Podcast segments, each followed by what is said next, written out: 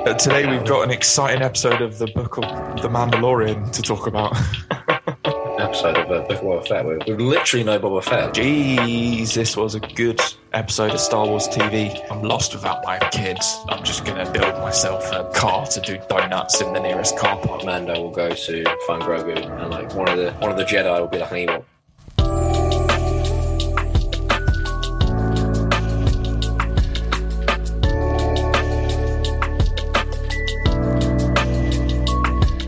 Hello there, and welcome to episode 43 of Live from Vader's Castle. As always, you're joined by your two hosts, myself, Dan McQuarrie, and my co host, John Lee. Hello there, John. Hello there, Dan. How are we doing this fine Sunday? Um, I, I'm taking this this Sunday as a rest day. uh, I'm Day of sure rest. listeners can can figure out. Well, I've got a, a rough voice on from from last night's antics. Uh, feeling rather hungover this morning, so Out on the of town last night, were you, John? Out on the town, painting it red, and all that, all the other connotations that go along with that. Um, But yeah, it's not, not too bad.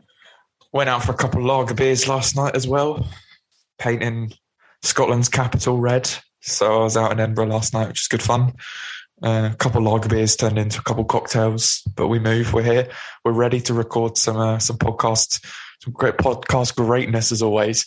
Exactly. There's no matter how rough or hungover I'm feeling, are we here to discuss Star Wars. Exactly, exactly. And how's life, John? Treating you well? Oh, I can't complain. I've got it's uh, it's lovely. It's been a it's been a fantastic week uh, for the Book of Boba Fett, and uh, every every day gone is a day closer to the new Lego Star Wars game. So Ooh. life is life is treating me well. Oh, yeah. Yeah, I've uh, I've moved again. I'm I'm back, but I'm now living actually in Edinburgh. I've got a new job, so uh, I'm here for the next like four or five weeks. So uh, the podcast is going to be brought to you from a new location for the next five weeks. But you know, we're still going to get these episodes out every week. We're still loving the the Book of Boba Fett, and uh, and yeah, we're we're we're, we're ready to deliver some more podcast greatness. I've already said that. I'm saying it again. Podcast greatness. just make sure they, that the listeners know just how great the podcast is. If you say it enough times. Uh, And uh, today Yeah, we've got an exciting episode of the Book of the Mandalorian to talk about. yeah, indeed. I mean, uh, well, I mean, obviously, it was a great episode. As I've, I've, I'm sure any Star Wars fans have seen on, on Twitter this uh, this week. Everyone, um, everyone, and their nan has been enjoying this episode's uh, of Book of Boba Fett. So I'm looking forward to diving into it, discussing it. But yes, it's definitely definitely Book of Mandalorian, not quite Book of Boba Fett, which, uh, which is an interesting interesting thing, which I'm sure we'll, we'll get into as we discuss the uh, the episode. But yeah, Yeah. great great episode. it's definitely going to be something to talk about. How, like, I'll be up front. I love the episode. I thought it was a brilliant episode of television. Great Star Wars goodness all round. Lots of stuff to enjoy. But then it also felt a little bit weird that it was a whole episode of the Book of Boba Fett with absolutely no Boba Fett in it. Um, it's it's it's a weird one to uh, to to judge because like the episode was so sick and I loved it, but it was like I missed my boy Boba. I actually uh, I felt not having Boba there. It, it was weird. Yeah, it was. I mean, it kind of reminds me of um, just like reading comic books and stuff. But like you'll have like a couple issues maybe in that comic where they're off. The storyline kind of devolves onto like a different character or something to like set up something later in the in the story, which is obviously what they've done for this episode. But it was yeah, a bit strange. Like, yeah, we had the whole a long episode as well. I think it was like fifty minutes, like 45, 50 Yeah. minutes. The whole Yeah, episode of uh, Book of Boba Fett with with literally no Boba Fett. Like um, not even obviously at the end of Fennec Fennec appears, but um, Boba wasn't even there. Like she, he's literally not in it at all. He's, he's only in the the episode in the credits. Yeah. His, his name it's- is mentioned, and that's it. yeah, his name was mentioned once in a in the show that is about him. So I mean, we'll we'll may as well talk about it now, and then we'll dive into the sort of the rest of the episodes because um, I've I've grown to really become very fond of Boba Fett's character in this show, Temuera Morrison's performance. So. Like as much as I love the episode, I did miss not having Boba Fett there. I'm looking forward to next week of you know getting back some Boba Fett centric episodes. But I think I think you make a good comparison. It did feel like those sort of little like spin off comic like issues where it's still part of the Daredevil series, but for one issue they're going to go and you know spend the whole issue with Karen Page or something. Like it did have that sort of comic booky feel. which I think sort of Jon Favreau and Dave Filoni sort of you get that sort of pulpy vibe from like a lot of their storytelling anyway. So I think it it fits quite well. Um, and I'm trying to like I'm thinking back to some old like on the old CW shows. Used every now and then I can remember like a couple episodes of Arrow where like Oliver Queen just like wasn't in an entire episode, and it'd be setting up something major that would you know pay off towards the end of the series. So I, I don't think it's I don't think it was like they didn't know what to do, so they just wrote a whole episode of The Mandalorian. I think it was very intentional, and I think we'll we'll understand the reasoning for it probably next week. Yeah, I think I think recently there's been a big change um, in like how writers and stuff tell their their stories. I mean, I think we've all grown up, and old stories and stuff used to be very um, singular, I suppose. Like, you know, you watch a film and that was it. Like that was the story in the film, blah, blah, blah. But I suppose with like the additions of like the MCU and things, like going to go see a film isn't like the beginning and end of that story. Like, um, it sets up something that's going to be in like a next show or next film and stuff like that, which I think people are struggling to get used to. And I think, um, this episode of Book of Boba Fett is probably something similar where we haven't really haven't really seen it before in many TV shows where yeah you spend like the entire um like an hour long episode without the main character. And I think it's something that people just have to get uh, struggling to get used to. Um, because I mean, while Book of Boba Fett is going to be six episodes or seven episodes, I can't remember off the top of my head, but um, it's, it's setting up stuff for future. So obviously, this is setting up something big in this season, I suppose, of Book of Boba Fett. But then, um, I think what you also have to understand with these stories is even once this season finishes, there'll be more stuff for this like character and like the characters in it and stuff. So you kind of have to wait and see until you get the big picture um, before you can like be like, oh, that's a bit strange. There was no Boba Fett in this episode. But it's like, well, it's because they're setting up something, and you know, you kind of have to look at it as like a big book with yeah. many chapters instead of just like a single show or episode. Yeah, no, I completely agree. I think you're right in saying that like storytelling has definitely changed nowadays, and I'm like I really love it. Like I'm completely here for it. I think like the I love the MCU. I love that Star Wars is starting to be sort of more interconnected and like really rich and deep in its lore with like you know connections back to the old TV shows and like Rebels and Clone Wars and stuff like that. So I love what they're doing with Star Wars, and I think this is like the most sort of shared universe that they've got so far. And I think it's a I think it was a risk, but ultimately I think it's paid off because this episode sort of works as like a a prelude to the Mandalorian season three, whilst also being like another chapter in Boba Fett's story. It just, you know, the the Boba Fett connection happened right at the end. But I think you're right. I think like, you know, this is, you know, Mando season one, Mando season two, Book of Boba Fett season one, and then Mando season three is sort of all almost one continuous storyline. And like,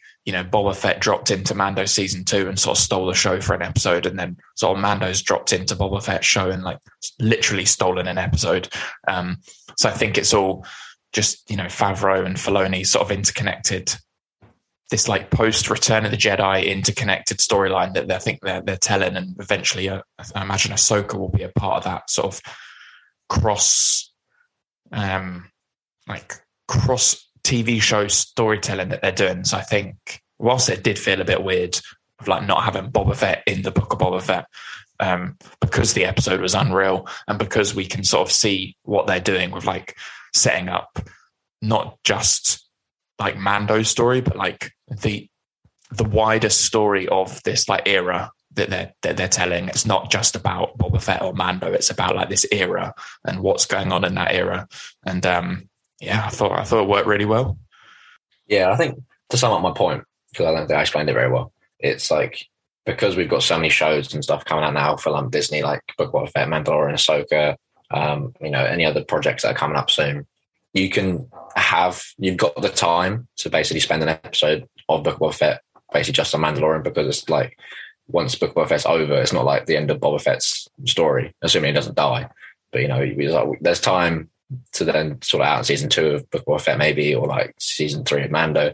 So yeah, that's that's kind of what I was saying is like you don't have to rush everything into one season or like um kind of have to take it as like the big picture that Disney are making with the Star Wars universe, not just the Book of Boba Fett, it's the entire Star mm. Wars universe they're kind of writing for. Yeah.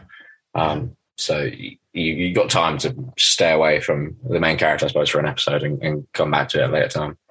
Yeah, definitely. And I think, I mean, they were very deliberate about it last week when like the, they were like, "Oh, we're going to need some muscle," and then like the Mando theme plays. I think they were very deliberate, and then this episode literally just opens, and within what like five seconds, Mando walks on screen. So you know they were very deliberate with their intentions. It wasn't like you know the Luke Skywalker thing where he appears right at the end and it's a massive surprise. Last week they were like, next episode, Din Djarin is going to be in it, and then it opens and it's like, right, this episode is called The Return of the Mandalorian.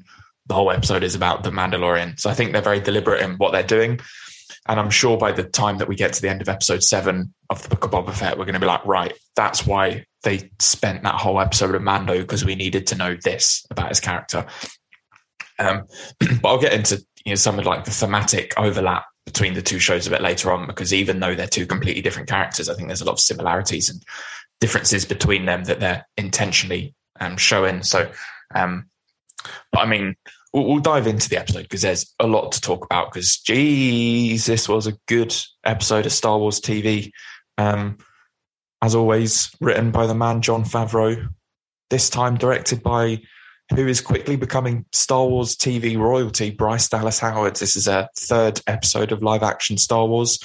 She did, um, what was it? It was chapter four of um, season one Mandalorian Sanctuary episode, which I think is one that I think is a really underrated episode, and we talked about it recently on the podcast. Check that episode out if you haven't already. Um, then she did The Heiress, which was, I think it was the third episode of season two of The Mandalorian with Bo Katan, and that was a, another unreal episode. And then she's done this as well. So uh, Bryce Dallas Howard deserves. I mean, everyone's been talking about it on Twitter. She deserves either her own film or her own TV show because she can direct the hell out of Star Wars. So um, it was good to have her back for another episode of Boba Fett and her directing along with Favreau's writing. Just chef's kiss works perfectly.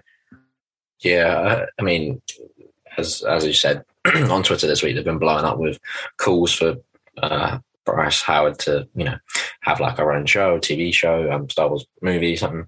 I think personally, give her a TV show because I don't know why you'd want to condense her talents into like a two-hour film when you can stretch over like a ten season, a ten episode season, something, and get the most out of uh, out of her talents because she's done really well with the three episodes of Star Wars she's um, directed recently. Uh, I think one of my favorite things about her like direction or like directing style is like just the little nods she puts from like different films. I was like, I've seen a couple things on like TikTok and stuff, just like Easter eggs and like different ways she like shoots a scene to like reminisce of other things she's been in. There was a couple of couple bits in this episode where like it was shot similar to, or like it was recreating some shots from like Jurassic Park uh, and like old Star Wars stuff, things like that. And I think they're really they're really interesting nods she includes in her in her films to um to make it feel like personalized with her own little touch. Um, mm. and you know, she's, yeah. she's done a fantastic job in the episode she's done. So I look forward to seeing her seeing her back in future Star Wars things, whether that's Mando, her own stuff, or whatever, whatever it is. I'm sure it'll be great. Well, there was a bit of news that broke this week that she's definitely confirmed that she's got an episode of Mando season three, um, which is obviously great news.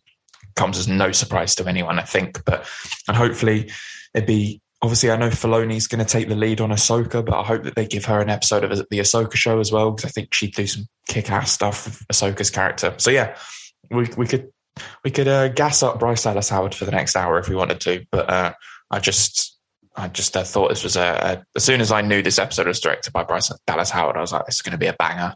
In the same way that like next week's a Filoni week, so I'm like, it's going to be a banger. So um, yeah, but this episode was called very on the nose, bluntly, Return of the Mandalorian, um, following in a in a, a, lineage of return of titles in Star Wars or Revenge of or I've run out of examples there. Attack of this is Return of the Mandalorian, um, and it was it was quite literally the Return of the Mandalorian, um, all the way down to the the.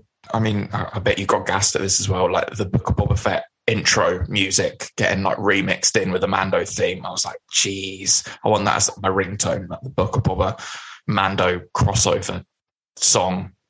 Unreal stuff.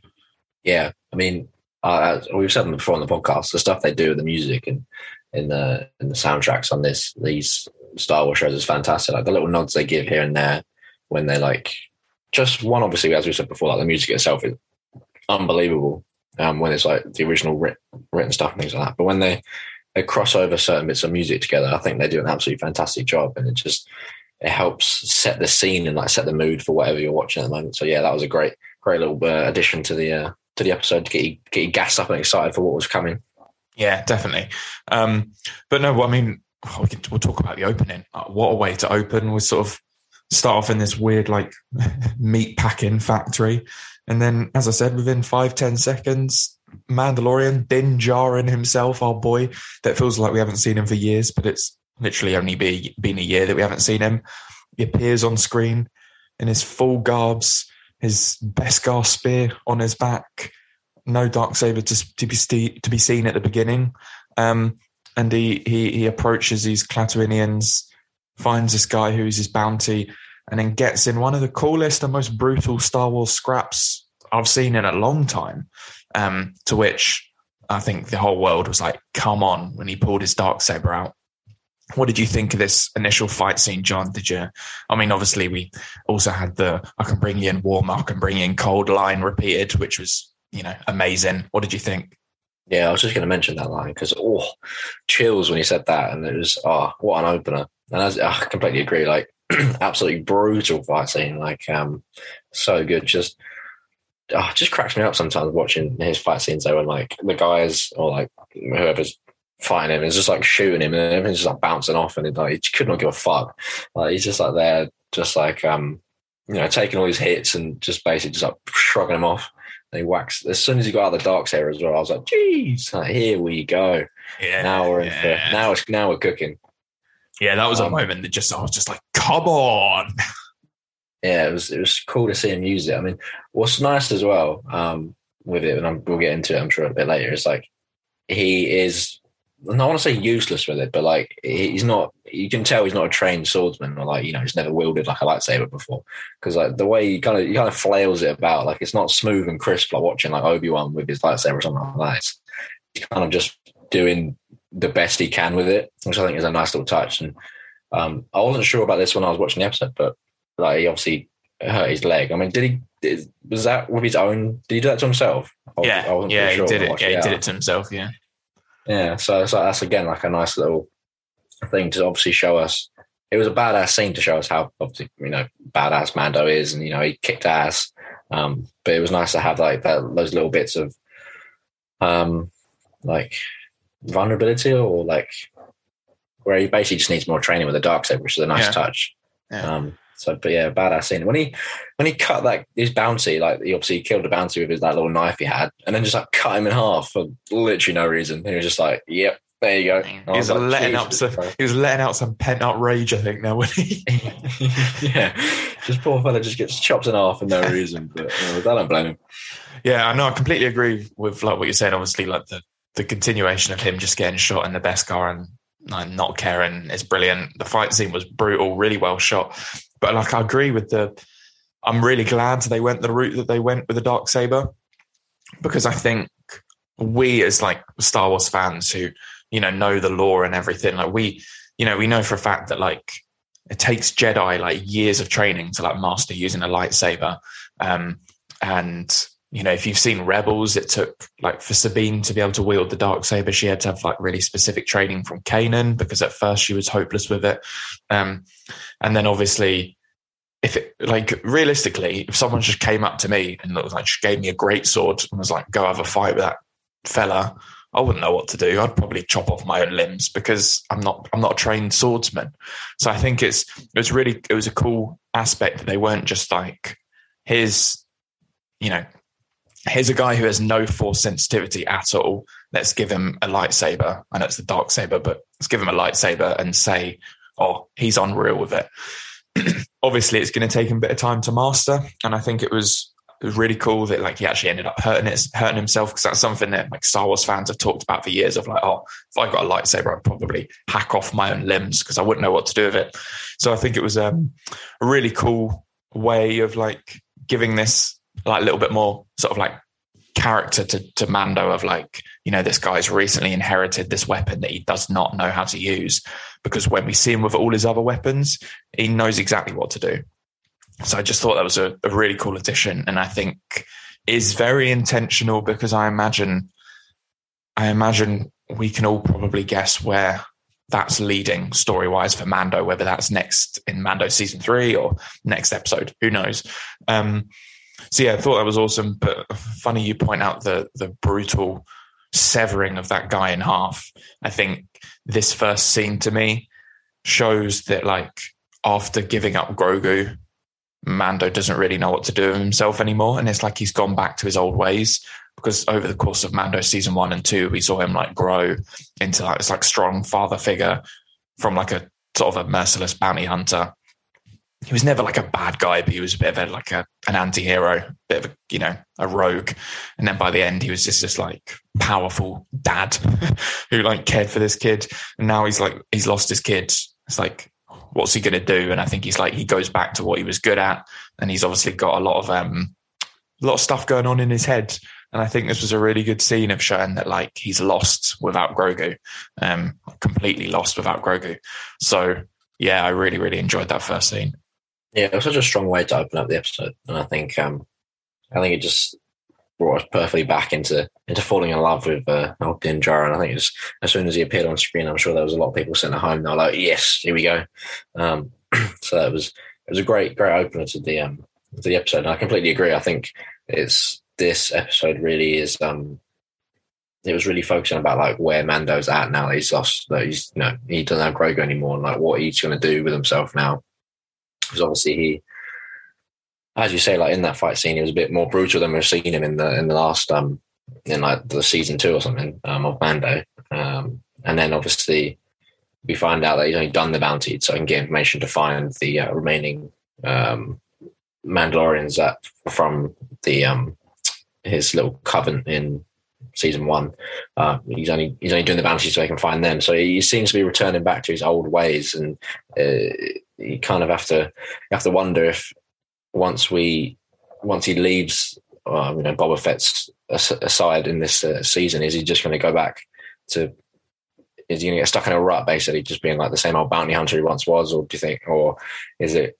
Do we wonder if maybe spending some time with Boba Fett will help him re-evaluate his life or something. I mean, I'm intrigued to see where the uh, the implications for this character is in, in the next few, few episodes. Mm. Yeah, no, I completely agree. Yeah, I think it was a really interesting like way to reintroduce him, and I think it it doesn't take away from that massive moment of that finale because like him giving up Grogu was such a powerful moment, and I think they built from that. They haven't just undercut it completely, which I think is, you know, I, I never thought they would, but it's just strong to see. Yeah, I mean, it was such a. It's interesting as well because we've we've seen um we go straight in with Mando and then you know we you kind of you're watching it and you're like oh okay I'm back to where I was watching season two like you you feel comfortable and then um and then you get like a whole new side of Mando and stuff like that and um and then you get that big that big space halo thing that Mando was on I saw that and I was like, oh, have, um, have Microsoft given Disney the rights to, to Halo now? So I was like, what's going on here? They've, uh, they've copied their Halo ring. I was I was a bit confused that. That that was cool. And then I think it, as I was talking about, like the vulnerability to be sort of Mando when he was using the dark saber and stuff. It was interesting that we got quite, um, I don't know, like extended scenes of him just like limping, limping across this like uh, big Halo ring, obviously to go collect his bounty, and then off he went to go find the man, the uh, remaining Mandalorians. Like we could have cut that out, but I think it was interesting to see him just like hobbling along. Um, to again, just I yeah, suppose to show that, that while, side. Yeah. Yeah, poor fella. I mean, I'm sure that his leg absolutely killed. He's sliced off like a good chunk of his thigh with with a lightsaber. So I'm sure that was very painful. But it was it was nice again to see that like vulnerable side to him. Yeah, as we've gotten used to over the last like couple seasons of Mando. Yeah, no, it was, it was cool, and obviously we found out, as you said, that he he did the bounty to get information, which is like the most classic Mando thing ever. That he's doing a job to get something in return. It's like he's always on like the fetch quests of like doing a thing to get a thing, um, which is just it's classic Mando. So that was, that was funny. Um, yeah, completely agree. I love the the big Halo planet design. That was awesome. Um, and I was genuinely surprised that like they just brought back the armorer. Like I, I, when I saw the armor on screen, I was like, yes, come on. I haven't seen the armor in ages. So it was really cool to see that he, without Grogu, returns to them or like tries to find them.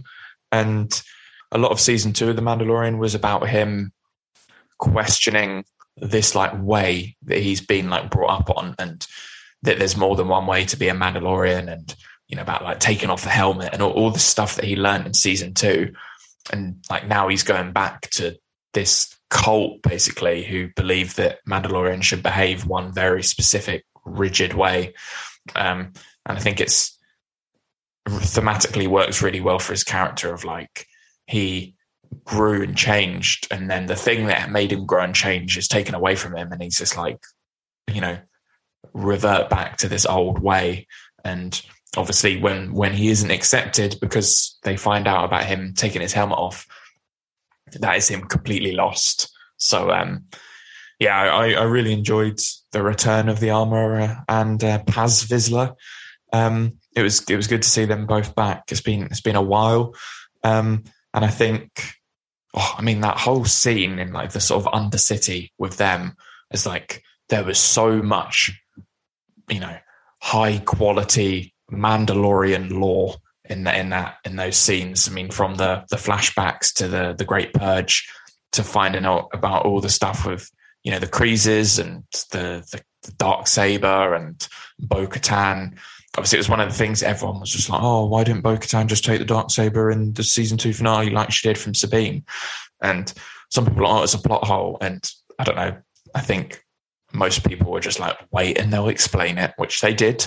And, you know, the point is that Bo Katan was essentially cursed because she didn't win the dark saber, so she's not going to take it back again because she feels like she cursed Mandalore by doing it the first time. So um, they answered that nice little hanging thread of, of, of questioning, and then answered one of the biggest hanging threads, which was what actually was the Great Purge, um, and it was a pretty brutal flashback.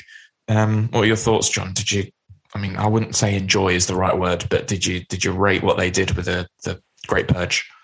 Yeah, I did. I thought it was it was interesting to finally see what happens um, to to Mandalore. I mean, the, the place got absolutely bombarded by the Empire. They were they were not holding back, uh, and it, I suppose it, it, makes sense, you know, from what we saw um, in like Rebels and stuff. Obviously, the um, Mandalorians, you know, worked hand in hand with the Empire for a little while, but obviously, as soon as, as soon as that went out the window, um, the Empire was clearly, as the Empire typically does, was just threw their toys out the pram and just absolutely, you know, glassed the place. Um, and uh, it was, yeah, but I mean, some very interesting shots and some very clever like cinematography and stuff to show us uh, what what happened to Mandalore. I mean, like one of the Easter eggs I was talking about earlier with Bryce uh, Dallas Howard's like shooting is obviously with the droids um, going through and like shooting the I don't know Mandalorians and, and all that sort of stuff. It's like a it's a great throwback to like Terminator. Um, that's uh, so that was a that was a nice little Easter egg that she threw in yeah, there just to yeah. just to add in there. Um, so cool. But yeah, it was yeah. Enjoy is not the word I'd use, but yeah, it was um intense to find out what what actually happened to Mandalore, and obviously, as you say, like perfectly explains why um you know Bo Katan would feel like she's you know as you say like cursed Mandalore because I mean, if if you took if you did something that like went against your culture, I suppose, and then your your planet gets bombarded, you'll probably feel slightly guilty for that, and then you'll put some sort of um you, you won't want to risk it again. So it completely makes sense why she didn't bother, or not didn't bother, didn't take the um the dark sabers from from Mando in the end of season two. Um, mm-hmm. She didn't want to yeah. run that risk again. So yeah, that that answers that question for us. Well, it's answered two questions for us. What happened to Mandalore and uh, why didn't you take the dark saber? So yeah, you're very right. So you just have to sit and wait for Favreau and uh, Filoni to explain these things because they always they always will. In, they always do. They always do. Yeah, no, I thought this was this was some of the coolest. Like, and this was one of the re- one of the moments where I was just like, I think this was a moment where I actually realized I was like, this isn't a Book of Boba Fett episode. This is literally the Mandalorian because these were like massive hanging threads from Mandalorian, the TV show that was answered in the Book of Boba Fett, which I think is an interesting choice, but I'm here for it. I rate it. Um, but no, so, yeah, this stuff was really cool from just the the way the armorer like talks about Mandalorian lore and like songs of eons past, and you know all, all this all this way that she like talks about it. It's so like it could easily fall into the trap of being like really exposition heavy, but the the actress has a way of delivering it, and Favreau has a way of writing the dialogue that it just feels so like mythic and it's like a like these fables getting told around a campfire, but you know this time it's around a forge, and I thought this was yeah really really cool, and um, I think it's there are a lot of threads back to the Clone Wars, obviously with you know Satine Kryze and obviously Bo-Katan Kryze and everything that went on there, and I think it's very it's very ov- obvious the deliberate comparisons they're trying to make of like you know Death Watch wanted Mandalorian Mandalore to return to the old ways of being you know these warriors that followed you know the way basically like the armorer and you know Satine Kryze and then eventually Bo-Katan Kryze you know wanted Mandalore to be something different um and I think that that conflict between Mandalorians is like very evident in this episode. And I think potentially they're laying down the the hints and the plot points for Din Djarin to hopefully be the one to reunite Mandalore. Um, you know, what, what was the what was it that she said about you know we'll ride you know we'll a Mandalore will ride the great mythosaur and sort of reunite Mandalore or save Mandalore. Um, I can't quite remember how what the quote was, but I think hopefully they're alluding to you know Din Djarin one day doing that, and I think that's that's something that's really exciting. So I really enjoyed all of that, and um, I, I also quite enjoyed the armor. Like hating the Beskar spear and being like, "Oh, Beskar should be for armor, not for weapons," and um, just seeing Din want to turn the leftover Beskar into a little present for Grogu was really wholesome. Yeah, I mean the whole all the scenes with the armor and stuff in it were fantastic. And as you say, she has a fan. The writer and the actor have a fantastic way of delivering it, so it does seem like almost like mythical, and you know they they do make it seem like it's kind of like a you know like a cult, like it is a cult, I suppose. But you know, they're, they're such great grandeur to what she's saying and um, how she puts it across. Um, it's very interesting, and then it, it it's interesting to see where Mando like how easily he kind of just falls back into step with you know like the way. Because you know like towards the end of season two it, we got to see Mando you know he took off his helmet a few times when it benefited you know like Grogu and it helped Grogu out. Um and you know and, the final scene took his helmet off because you know Grogu wanted to see him without his helmet on um to see what he actually looked like and stuff. Uh, very emotional scene. Um you know, so it was. It's clear that in his head, you know, he can take his helmet off when he deems it necessary. Um, but then obviously he f- was almost like begging for forgiveness. The fact that he had to like tell the armorer, or when the armorer was disappointed in him for taking it off and like cast him out, he was like begging, begging for, to get back into the into their like cult, I suppose. So it's interesting to see how like quickly he's fallen back into step without Grogu, um, into like back into the extreme ways that that they have in that um in that little cult of of Mandalorian culture. Um, so it'd be interesting to see, as you say, if he if he's going to be the one that unites Mandalore and like um, you know, like rises up to rule Mandalore and stuff like that, and brings all the Mandalorians together. It'd be interesting to see if he becomes a bit more self aware as like how extreme their culture is, or like how extreme their version of the culture is and stuff. I think that'd be really interesting to see. I mean, it'll probably be in like season three of Mandalorian. I doubt we'll see in Book of Boba Fett but it's it's just really interesting to see like where Mando is with it, or like his view on like the culture um, and stuff like that. So it was really interesting uh, their conversations between him and the armorer. And yeah, as you say, it was really interesting. He basically wanted the Beskar spear to be made into stuff for foundlings, which I think is obviously a nice touch. We know how much Mando loves, um, not loves, but like has a soft spot for like foundling stuff as he is one. He wants to make sure that they're properly taken care of and stuff. And yeah, it was nice that we get to we're gonna he's gonna give a little gift to Grogu. I mean, I don't know what it is. I think it's like a it must be like a ball, like a similar sort of thing to the thing that was on his ship that Grogu just was obsessed with. That's my assumption of it. Yeah, I have a, I have a couple of theories. I think it's either like a little like a, a little bit of chainmail, like a little bit of a like um Lord of the Rings style chainmail. I think that could be quite cool. Or it's just some like some Beskar bling, and it's like I like the idea of it being a little ball on like a chain that Grogu can wear around his neck. just like a nice piece of bling. I think that's what it should be. Don't know what it is, but we'll see. yeah, a bit of Beskar bling would be quite cool. I, I don't know. My first like, thought was like a little Beskar snapback to put on his head. my, my first thought was like when she started forging it and she's uh, Mando requested a little gift for Grogu. I was like, oh, she's gonna make him like a lightsaber hilt. And I was like, that's probably a bit like I don't I can't imagine a Mandalorian making a lightsaber hilt for a Jedi and that and that going down very well. So I was like, maybe not. So I'm assuming it must be like a an accessory you can attach to his lightsaber or something like a I don't know. I'm, I'm excited to see what it is. To be fair, yeah, um, definitely. Hopefully, we see that soon. Yeah, hopefully. I mean, yeah. Mando did say at the end of the episode, he was like, "I've got to go see my, was it, is it my little, friend, friend. Or, my little yeah, green friend." obviously Grogu. I mean, doesn't have many other little friends, does he?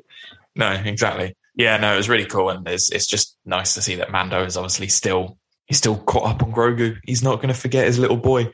Um, so that was that was really sick, and I think the the one little not little bit that, that happened, but the the other sort of major part of this scene before we move on to the the Tatooine stuff is uh he he has his duel with um Jon Favreau. I mean, it's not with Jon Favreau. I think I think Jon Favreau still voices um, Paz Vizsla, um, but the the little um, trial by combat, I guess, of like um, Paz Vizsla, who is obviously of House Vizsla, and the original Mandalorian who forged the dark saber was Tar Vizsla, so an ancestor of his. He sees that dark saber and he thinks that boy is mine, uh, belongs to me by birthright. So obviously he challenges Mando to a to a duel to to win the dark saber off of Mando, which I thought was a pretty cool duel. I liked it.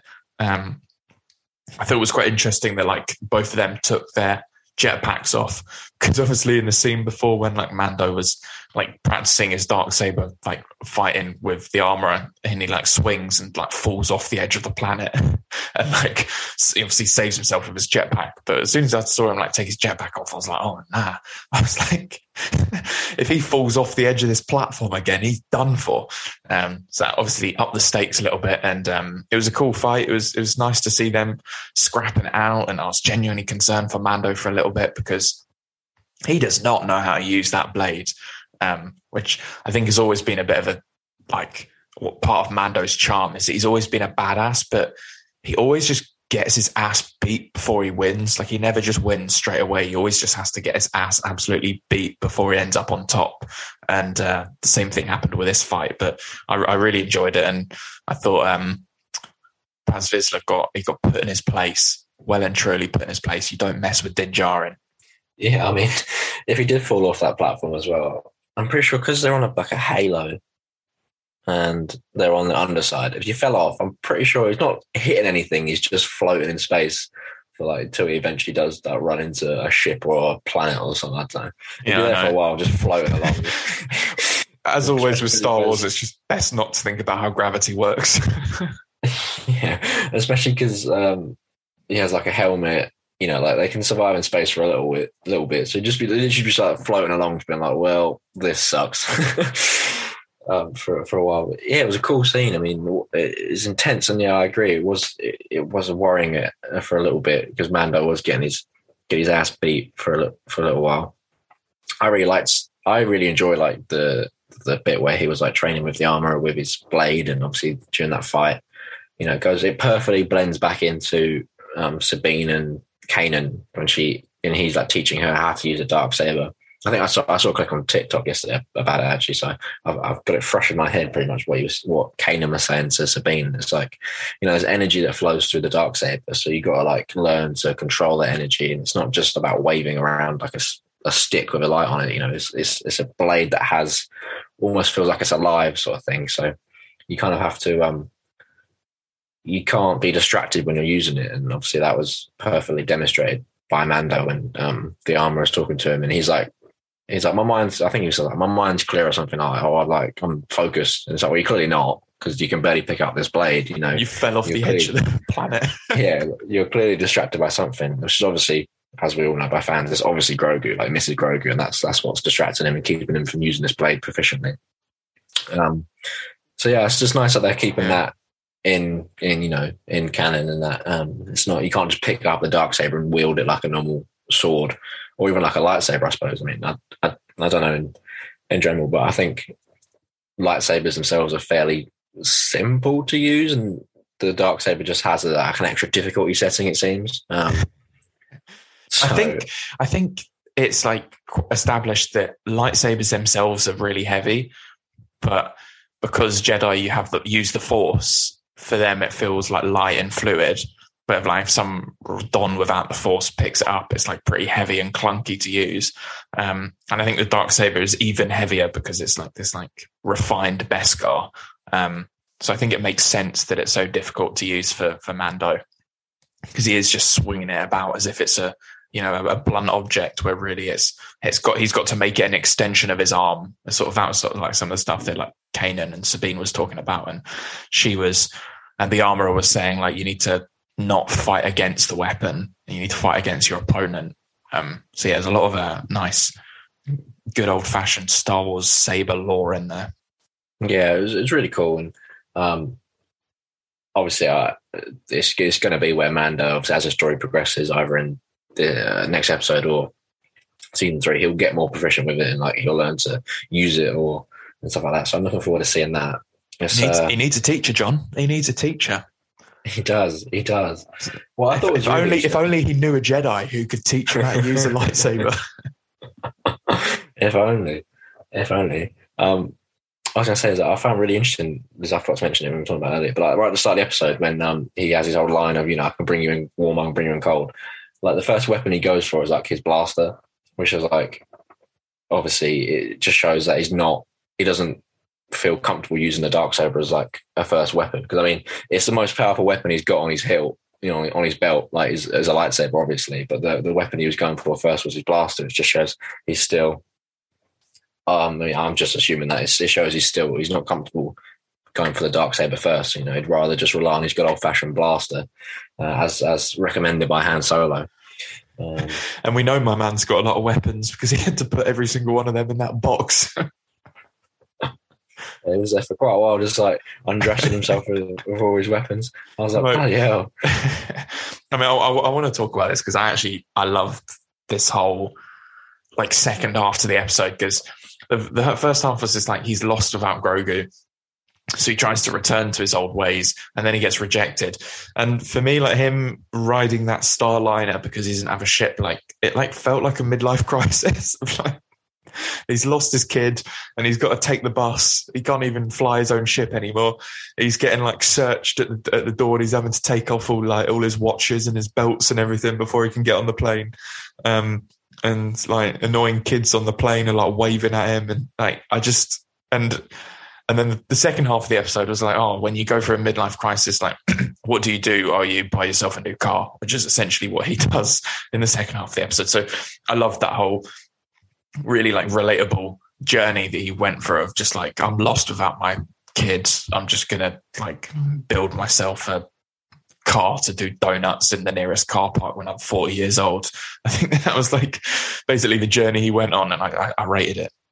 Yeah, he is actually like a midlife crisis. The poor, the poor fella. He, um, he's he's struggling to. Uh, yeah, he's, he's lost his lost his kid. He's lost his ship. He's got nothing nothing left going for him apart from him and his weapons. Yeah, he's been kicked people. out of his cult. He's lost. His, yeah. he's, he's lost his job. he's lost his kid.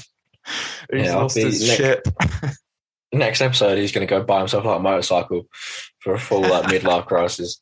Yeah, he's getting a new speeder bike. Yeah, he's gonna grab a mullet. He's, man's, man's lost. Get a mullet. You're just gonna join a biker gang. Get tattoos. Yeah, join the the cyber gang. He's gonna buy one of them. Oh yeah, that'll be it. That next episode he's join, he'll join the mods. Yeah, that's when you know he's lost. That's full midlife crisis. Uh, he's pretending to be one of those cool mod mod kids. Uh, yeah, no, it was it was really funny to like see him like, having to take public transport and stuff like that, and obviously he goes to Tatooine. We saw the little uh, the the Peli Motto cameo. Like was it last week or the week before? We got the little cameo appearance of her, and then she got the full return this week where he comes to visit her to get a replacement Razor Crest. Um, and um, this whole part of like because I think I feel like the first half of the episode was quite serious, quite dark. There was a lot of like the the, the, the two sides of Star Wars that like constantly blends together really well of bit of this like grand mythic story and then the just the really weird silly you know sometimes childish side of Star Wars. I feel like this episode had like the first half was the mythic sort of grand part of Star Wars and the second was just the silly fun side of Star Wars and I feel like it had both because him and Peli building the the ship and like obviously we're going to get into it, but him f- flying it through Beggar's Canyon, it was just so ridiculous and silly, and I just loved every minute of it. It was so much fun. Yeah, it was. I mean, it was nice. Uh, nice that we got a full full appearance from Peli after yeah, her cameo last week. Nice little bit of foreshadowing there. Um, yeah, it was it was great to see, and it. Oh, I mean, what a, what an absolute second half to the episode. I mean, it oh, might be some of the best best styles we've seen put to TV. I mean, it was oh, it was unbelievable. Just the, as you say, like the, the, the first half of the episode was, was quite dark, and um, then the second half is has a lot more comedy in it. You know, there's some great jokes with like Peli, you know, talking about dating Jawas, which is mental. like, okay, oh, I kind of feel that, like we need a, we need a comic series to, to, of that story of her dating a Jawa. Like that, that is that. Some questions were raised in my mind as soon as you mentioned that. I was like, okay, like what do Jawas even look like apart from the yellow eyes? I'm sure I could Google yeah, it and find they, out. But what do they look like underneath? I don't even know if we actually know the answer to that. I don't know if I want to know. I bet they're funny looking. Well, she said um, they were furry, didn't she? yeah, so oh, that, some questions are raised on that. Um, but yeah, and then I think in the second half of the episode as well, there's some great great little Easter eggs that they that Dallas and Bryce Howard put in, like um, the Jurassic Park one I mentioned earlier. Um, one of the, I'm pretty sure one of the, I don't know, like pieces of equipment Mando puts in his ship is the same thing that Luke used in A New Hope to like try and yeah. pry the, the mm-hmm. garbage to sort of thing apart. Yeah, yeah it was um, the yeah the, the the I can't remember the name of the piece, but it was the the bit that he, the long pole that he fits into the, the ship was yeah, it's the same thing that Han and Luke used to hold the um, garbage compactor on the Death Star open. Which oh yeah, that's such a cool little Easter egg. Yeah, I think there's a, there's a few more as well. The I don't know off the top of my head, the um the oh, barrier that Anakin is Anakin broke and, and his little pod racing scene that's still there. Although like, just like the scraps of that barrier still like in Beggar's Canyon. You can see oh, that. The, the Beggar's Canyon stuff was like shot for shot the exact same as Phantom Menace. It was so cool. Yeah, yeah. That was oh yeah. so good. It's like I loved all of it's it. It's one of those things. Is yeah, we've spoken about before in the podcast. Is like which I think John and uh, well Jon Favreau is fantastic at doing. Is like keep putting in these little nods and stuff. Obviously, uh, shout out to the director as well, um, Dallas Bryce Howard for that. But like making it shot for shot. But it's like it's not like you could you could have done that and it made it look like really cheesy or made it look like really like pandering to the you know like for nostalgic reasons and stuff. But I think they did it in such a such a good way. It was like you know you're on the edge of your seat watching um, Mando flying through Beggar's Canyon, and then then you, it really obviously reminds you of of the Phantom Menace, and it's it's so good. They do such a good job of like blending nostalgia with like um exhilarating scenes at the same time, so it doesn't feel like yeah you're just being like pandered to. Yeah, hundred percent. I think that's something that yeah they've they've just done so well, and I think to like I'll take my credit off my hat off to Disney in general. I think it's something that that Disney has actually done really well. Like I know some people disagree when it comes to the sequels on terms of like the way. I mean, I think Force Awakens sometimes pushes it a little bit too far with like you know the second, the third Death Star, whatever. But in general, I think Disney have done a really good job of like honoring the past in Star Wars and realizing that you know fans love the, the, originals, the prequels, the TV shows, and like honoring them, but not letting it get in the way of like telling the story that they're trying to tell. And I think Jon Favreau is particularly good at it. At it, and like just the fact that Mando needs a new ship, and Jon Favreau is like, right, what's it going to be? Oh, it's an N1 Nubian, uh, the the N1 Naboo starfighter and you've just got like Peli Motto talking about, you know, personally hand built and commissioned by the Queen of Naboo. And I'm just sitting there thinking, oh, yes, this is just, I mean, the prequels have had a lot of hate in in their lifetime, but we're finally at a point where we're watching like modern day Star Wars, and it's just like celebrating the weird stuff that the prequels did, and like the bright yellow like starships that people back in the day were like, oh, they're a li- little bit daft. They don't, they don't look like realistic like X wings do. And nowadays we like see a, an N1 starfighter back on screen, and we're like, yes, come on. So uh, yeah, I loved it, and obviously there's so many other like little moments like the BD droid being a nod to like Jedi Fallen Order and um one of the bit that made me laugh so much was like Mando like coming out of the ship after giving it his ride and being like wizard, which is obviously a, a callback to the, the little Annie's friend back in Phantom Menace who said wizard and it was a line that everyone like that's so dumb and like nowadays everyone's celebrating the fact he said wizard. I love it. I think they've just done and then like Peli has a quote about like faster than a, a Fathier, which is obviously from the Last Jedi. So Jon Favreau just he just does such a good job of like blending all eras of Star Wars and just like you know if you're a sequel fan you'll find enjoyment. If particularly with this episode if you're a prequel fan you're going to find enjoyment. Original trilogy fans you we're in Mos Eisley. You know everyone's fed pretty well when Jon Favreau is writing and I think it's it just feels so authentic. It doesn't feel forced, and I just take my hat off to the way that him and Filoni and the directors that they that they hire just deliver on just oh, beautiful stuff. Yeah, I mean Favreau, Filoni, and you know all the directors have such a fantastic way of making the um making the universe feel like absolutely like lived in, like realistic in, in the ways you literally just described. You know, like little nods here and there to things in the prequels, sequels, and you know, original trilogy. It just it helps make the world feel so much more realistic, um, while also you know giving you great nostalgia vibes um, for whatever you know whatever um, trilogy is like your favorite. There's going to be something for everyone, as you say. Like everyone eats well when Favreau is writing. So yes, it's it's great. It's great stuff. Yeah, and it's a good point you uh, make about like the realism as well, because like you know they could have just used the ship for no reason, but like the reason it's a good ship is because it's super fast. It's pre-Empire, so it doesn't have like tracking.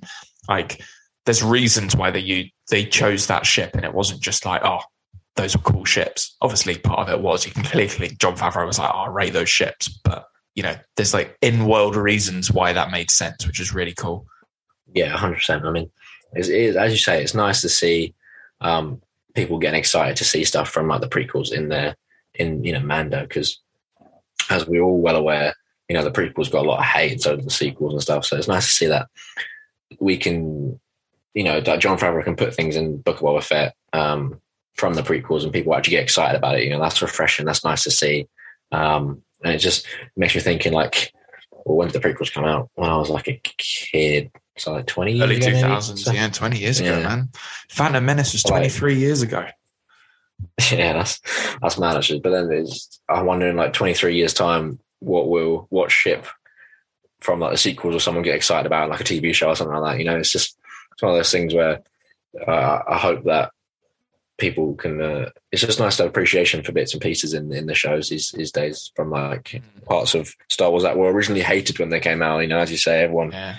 no one was a fan of like the Naboo ships, as you said. Um, Yeah, it's but crazy it's to nice to think, see people get it? excited. Yeah, the world's Yeah. changed. And I think there was even like, I think Jon Favreau even openly said at some point that he wasn't the biggest fan of the prequels.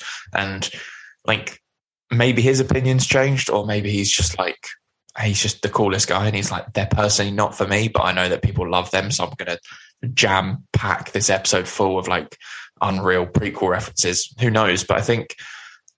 It's yeah, it's just so nice to see, and as as I agree with you, I hope in twenty years' time that you know, making references back to the sequels as well. So people who love those films, um, I mean, I want to see Crait again. I want to. I love the Last Jedi, so I want to see Crait again at some point in the future in Star Wars, and that would be something that would just get me so excited. So, um, yeah, it's really cool.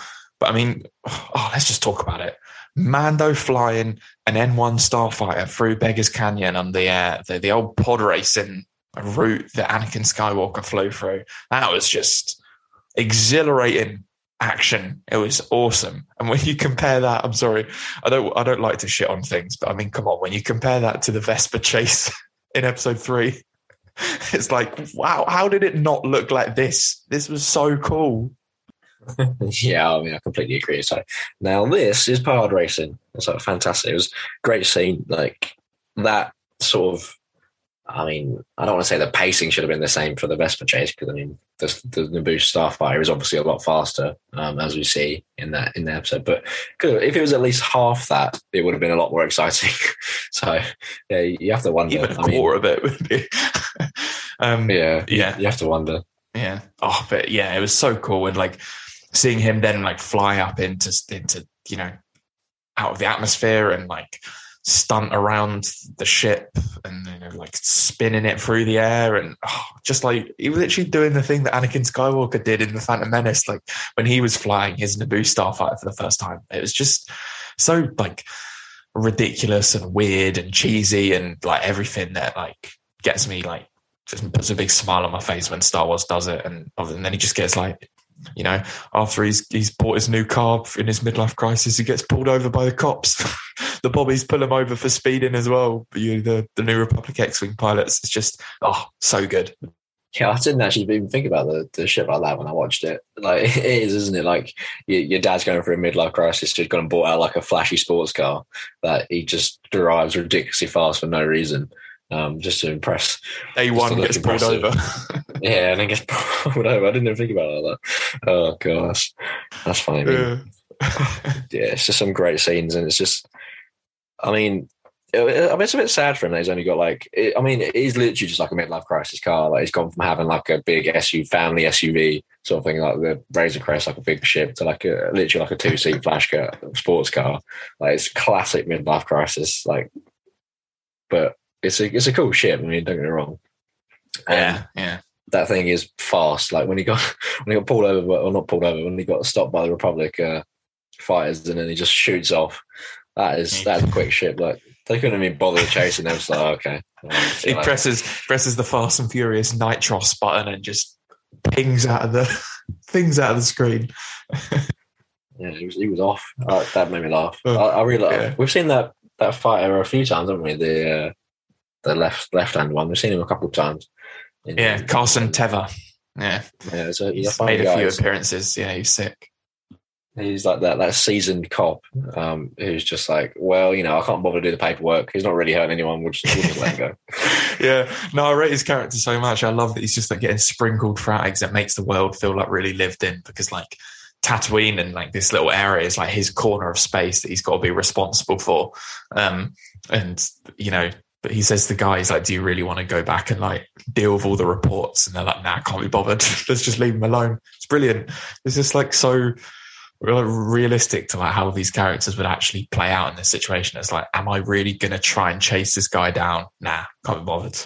Yeah, exactly. I completely agree. It makes just makes the world feel so much more like lived in and you know like realistic because you can completely imagine that's exactly how like two actual like police officers might um, deal with a situation. You know, it's not really no one's really hurting anyone.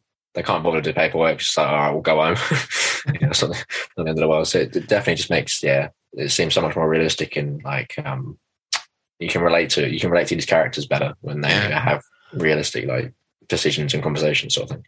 And like the one sort of last thing I want to like talk about with this like this whole because it was like it was a long sequence like him building the ship with Peli was like I, I noticed it like in the editing, like it, it was really like like played out. Like they didn't like cut it into a really short montage. Like it was really quite long and deliberate, and you know there were just like a lot of shots of just like Mando just like just inspecting the ship and like just taking a lot of like pride and like actual joy in like building building the ship with Peli and the little BD droid helping out as well. And obviously, like, you know, the pit droids were there and then them trading with the Jawas, which is, I love that. Just the fact that, like, well, I can't remember what the, um, what the, the, what Mando called them, but it was it like crafty, you know, crafty wee fellas. I can't remember exactly what it was, but he was impressed at how, like, you know, resourceful Jawas are.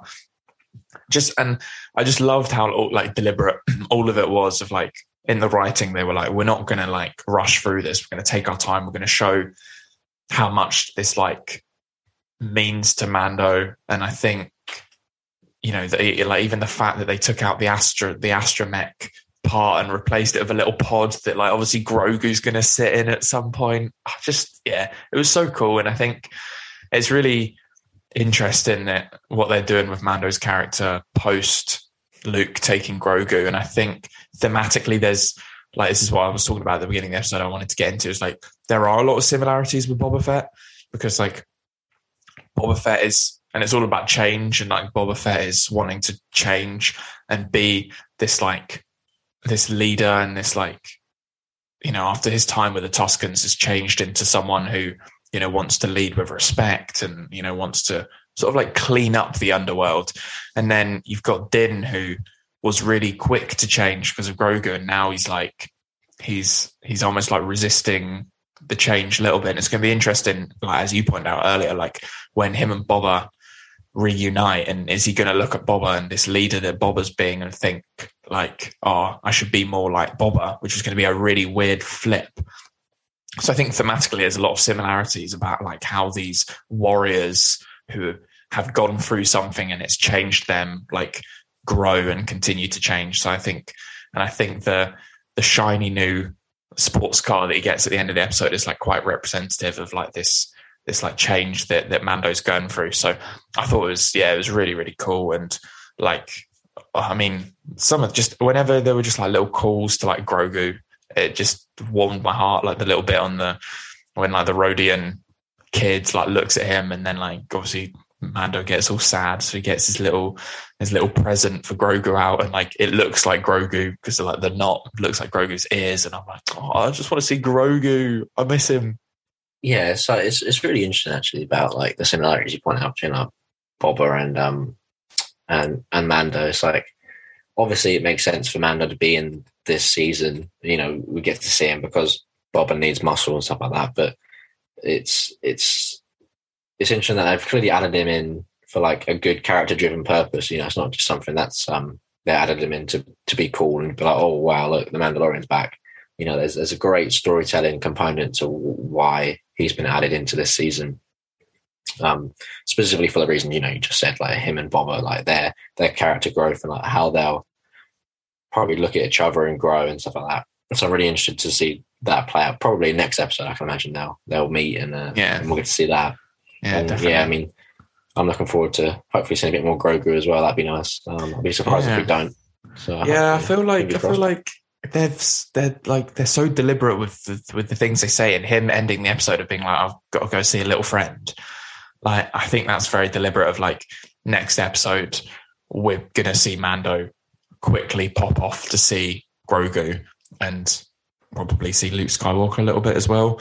And I imagine like episodes. Here's my theory. I think episode six like it's mostly going to be focused on Boba, but I think we'll get a few scenes cut away to Mando, what he's up to. I think he'll sit out the war bit next episode, and then he'll come back for episode seven, and that'll be sort of the big showdown or whatever that's going to happen at the end. But my theory is that next week, Boba, it's a Dave Filoni episode, which means it's just going to be so rich in good old fashioned Star Wars lore. So I think it'll be Boba will just be like rounding up the boys, Bossk. I'm calling it Bossk next episode. He's going to be rounding up all the boys, getting ready for the fight. Mando will be off, like just delivering his little present to Grogu, and then he might just be like, "Oh, Luke, can you just like give me like ten quick minutes? Like, how do I use this like lightsaber thing? It's like it's freaking me out a little bit." So that's my theory for next week. See if that comes to play. Um, but obviously, the episode ends with uh, with Fennec dropping down and being like, "Yo, Mando, like, can you come help us out? Like, here's some money." And he's like, "Oh, Boba Fett needs me. It's on the house. I owe him one. He helped me get." Uh, he helped me rescue Grogu from Moff Gideon. I'm going to help him back, and I, I really like that. And I'm looking forward to just seeing some like Boba Fett, Mando, like camaraderie. Like I think the two of them are very like similar, and like they're similar men. And I think I think they'll they'll hopefully find a lot to bond over. And um, I'm looking forward to seeing it. Yeah, me too. I'm looking forward to. I'm really looking forward to next week's episode. I think if we get Luke, um, we'll get the same like body double CGI deepfake thing. What do you think now? Uh, Jane Well- finally just just cast Sebastian Stan. Well, I, I no, I think we're going to get the same deepfake thing because the X-wing pilot that wasn't Carson Teva is uh, Max Lloyd Jones, who was Luke Skywalker's body double. Um, did you know that? I, I did know that. Yeah. Yeah. So I, I like they've got him around, so I feel like they're used they're using him for Luke as well. That's my that's my thing. But you know, we were talking like about the Ewoks thing, where like um uh, Temuera Morrison and like in that interview like talked about Ewoks. Yeah. mate, I, I'm telling you, Luke Skywalker as Grogu, the two of them, they're on Endor, mate. That's my theory. They're on Endor.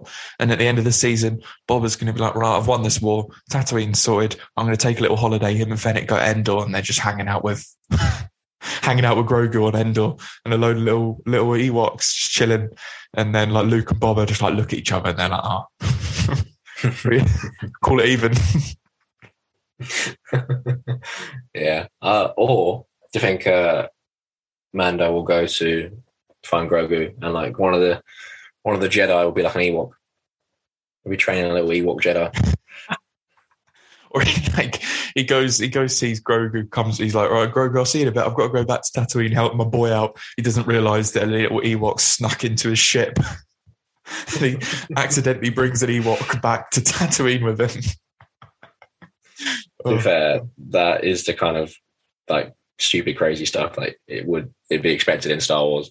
That's the kind of thing an Ewok would do. Like they yeah. definitely just like sneak into like the little pod in the top. oh, oh, god, that'd be funny. Just watching him fly through space, just like a little Ewok behind him, just like screaming. But he's never been in space before. He's got no idea what's going on. yeah. Oh man, looking forward to it. Whatever happens, if it gets as stupid as we've just said, I'm there for it. Whatever happens, I'm looking forward to. It. Should we? Uh, should we talk characters? Yeah, go on. Um, well, I'll, I'll start with my standout character. It's sort of, I mean, is is it the boring answer? Is it the obvious answer? But oh, mate, Mando, just oh, just felt so good to have Din Djarin back. He's such a great character. It feels weird that he's only existed in our in our lives for like two years now. Um, but yeah, it was so good to have him back.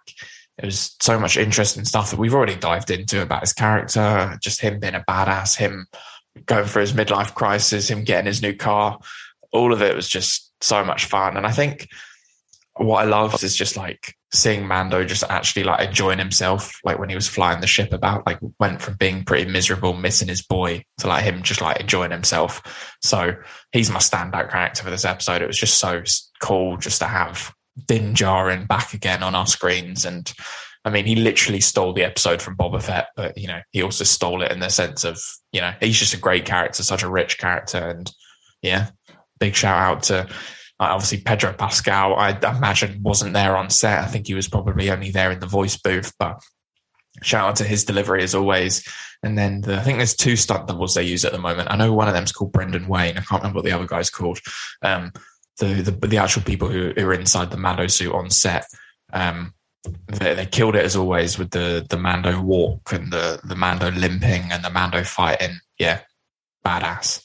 Yeah, I mean, I won't won't go into too much uh, discussion on, on Mando as we've talked about quite a lot, but yeah, I completely agree. Badass and um, yeah, it's a pleasure pleasure for see well to hear Pedro Pascal again. Yeah, the the two stunt doubles they use for for Mandos. It's nice to see them back because you know as much as we all love Pedro Pascal as the Mandalorian, like he is the Mandalorian when you think of him first, like technically these other two men are like the ones who create, you know, like the character traits we all know and love from Mando, like you know. Mm.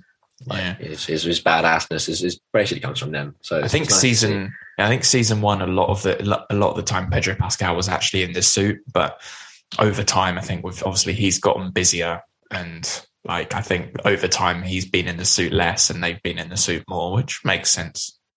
Yeah, exactly. I mean, as long as we still get that iconic voice, you don't really need um, Pedro there. I suppose they can they can do all the, the hard work, I, I guess. But yeah, great, yeah. great, great character, and it's, it's, lovely to see him back in, in this uh, in this episode. Um, my standout character is I don't know, probably fairly obvious as well, I suppose. Um, as the, we've spoken about this character on the on the podcast uh, this episode, and it's uh, the armorer. Um, I think uh, I mentioned earlier that she had, uh, well, both mentioned earlier, she had some fantastic um, like dialogue and like the way she she delivers her her scenes um, is fantastic. You know, the way she just describes and talks about like Mandalorian, like history, their culture is so captivating. You know, that like when she's on screen, you just you can't help but listen to like every, you hang off every word she says. Um, so it's really interesting, especially to see how much Mando like looks up to her and like craves her approval. I think that's a really interesting relationship between the two. You know, this Mando, the character that we've all seen the last like two seasons, just be like, you know, like badass, dominating sort of thing. But then as soon as he's in the presence of the armor, he's like, he's like a little kid again, you know, like sitting in front like a teacher at school, like being told off or something. Um, so it's really interesting to see how much how much you know like authority she just holds as a person. You know, she's and then she had some great scenes, uh, great action scenes. You know, well, not action, but like a bit bit more movement scenes of uh, fighting with Mando, teaching him how to, you know, teaching about the dark saber while she's like using her like Beskar hammers and stuff, which is like badass. Like she's fighting fighting a dark saber with you know like a, a hammer and tongs. You know, like there's not many people that can pull that off. Uh, so yeah, she, she's a great great character, and it's just lovely to see her return.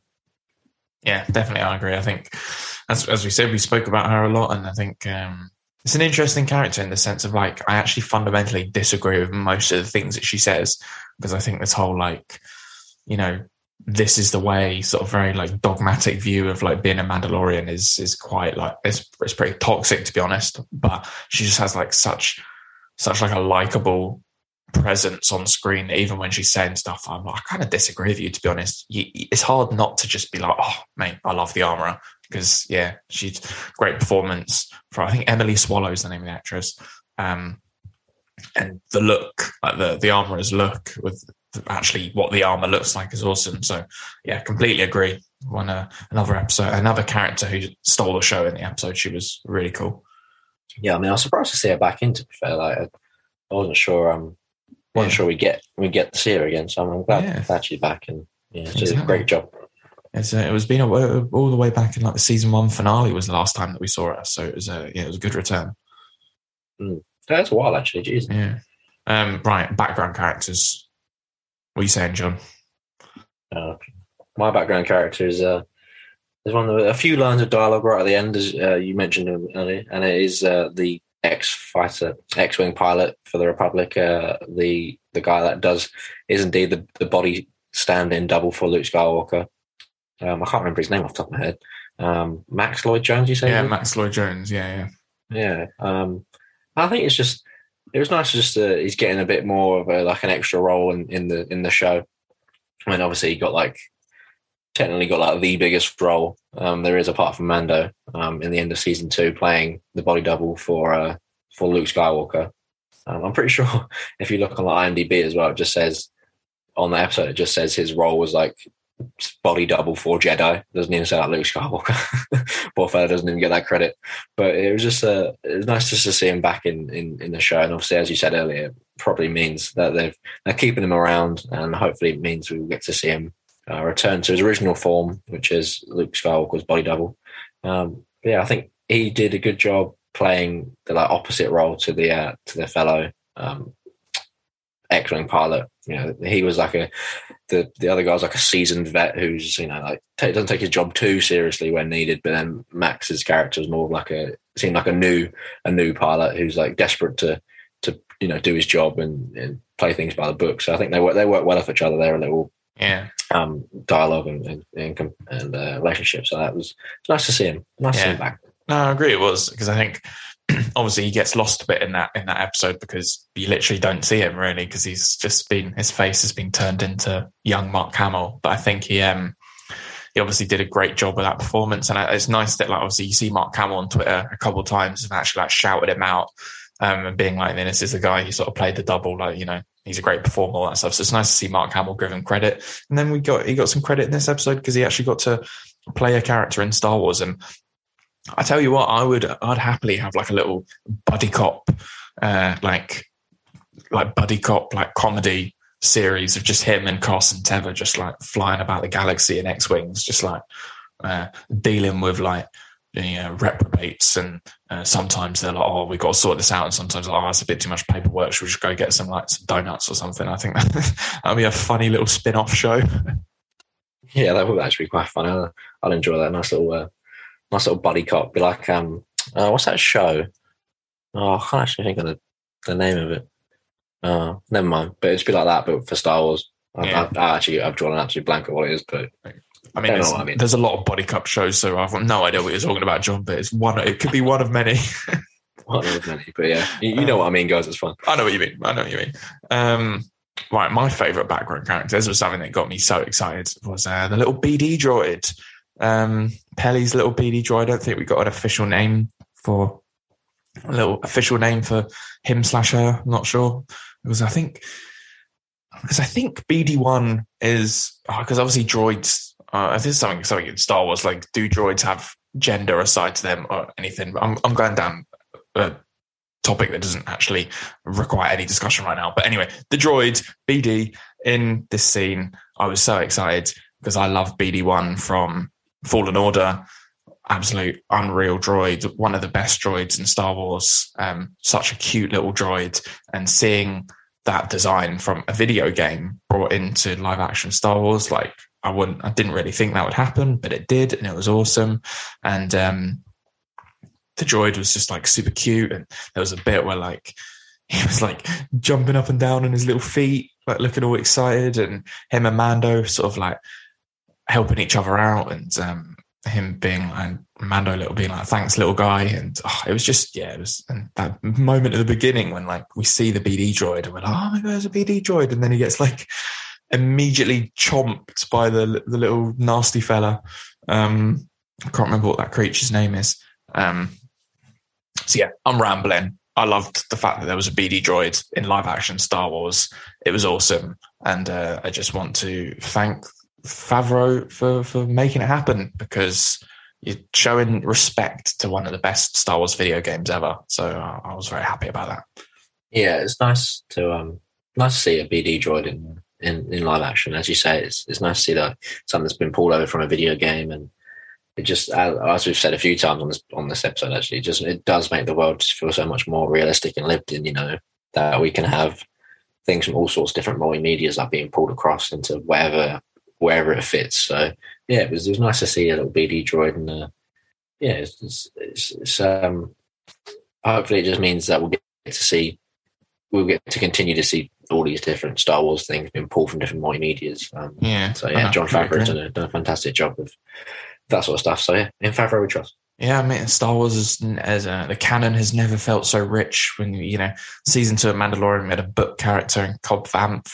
And then with Book of Boba Fett, we've had a comic character in Black Krrsantan, and then a video game character in the BD Droid. So, um, you know, it's never it's never felt so interconnected as it has right now, and that's that's something that I, I love to see.